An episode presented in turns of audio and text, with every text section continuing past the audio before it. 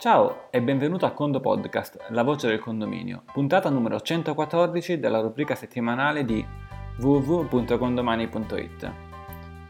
Passo la parola alla dottoressa Federica Sestiosseo e scoprirai con lei il motivo. Oggi è il primo lunedì del mese e come ogni primo lunedì del mese lasciamo lo spazio alle domande dei condomini per gli amministratori di condominio nella rubrica L'amministratore risponde.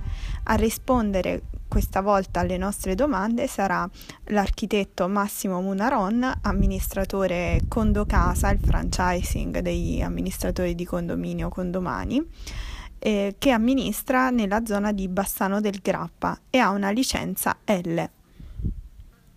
Ascoltiamo ora la domanda che gli viene fatta. Quirino ci scrive: Salve, volevo sapere se ci sono precise regole che regolano l'utilizzo dell'ascensore condominiale, in quanto questo viene utilizzato anche da vari condomini che cambiano casa per fare trasloco mobili, sovraccaricando con il peso la portata dell'ascensore e provocando guasti che sono poi a carico dei condomini che ne usufruiscono in maniera corretta. Mia moglie, per esempio, a causa di un guasto tecnico, è rimasta chiusa dentro con conseguente malore. Malgrado fosse suonato l'allarme non è intervenuto nessuno. L'ascensore non dovrebbe essere di regola collegato alla centrale operativa di soccorso della ditta che ne cura la manutenzione? Che bisogna fare per eventuali danni provocati dai sovraccarichi extra dovuti a usi non regolari? Salve, per rispondere al quesito di Quirino posso dire questo.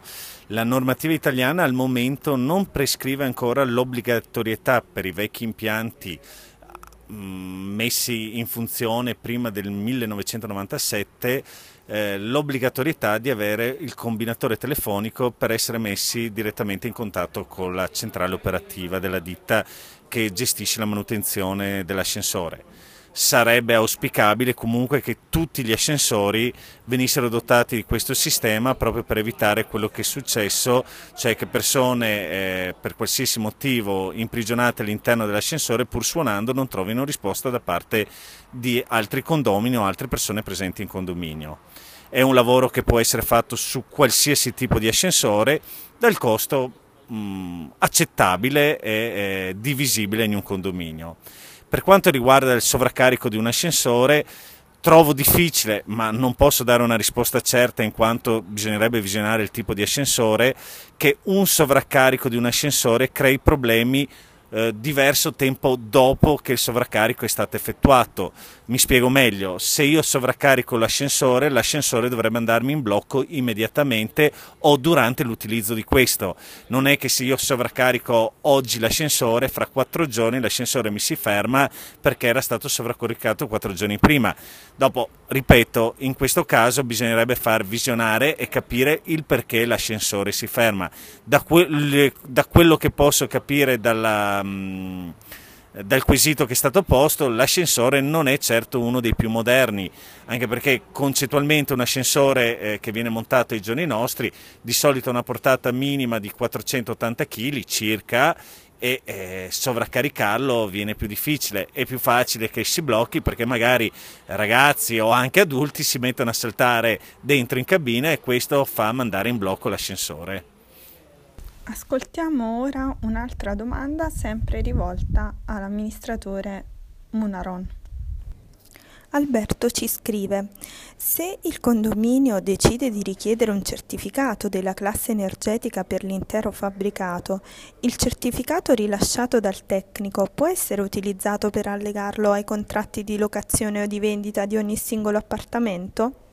Buongiorno Alberto, um, per rispondere alla tua domanda posso dire no non puoi utilizzarlo per la vendita di un singolo appartamento. Per fare ciò devi redare un'app ad hoc per ogni appartamento che tu vai a vendere, in quanto ogni immobile ha le sue caratteristiche che vengono mm, estrinsecate dal certificato di prestazione energetica. Se tu andassi a vendere l'intero condominio in blocco, allora potresti usarlo. Grazie Massimo, grazie Federica, riprendo la parola io, vi saluto eh, entrambi, mentre a te amministratore, a te condomino che stai ascoltando questa puntata del Condo Podcast, ti ricordo che riascolterai Federica il primo lunedì del mese di settembre. La prossima puntata del Condo Podcast invece è quella del secondo lunedì del mese, quindi verterà sulla parte social.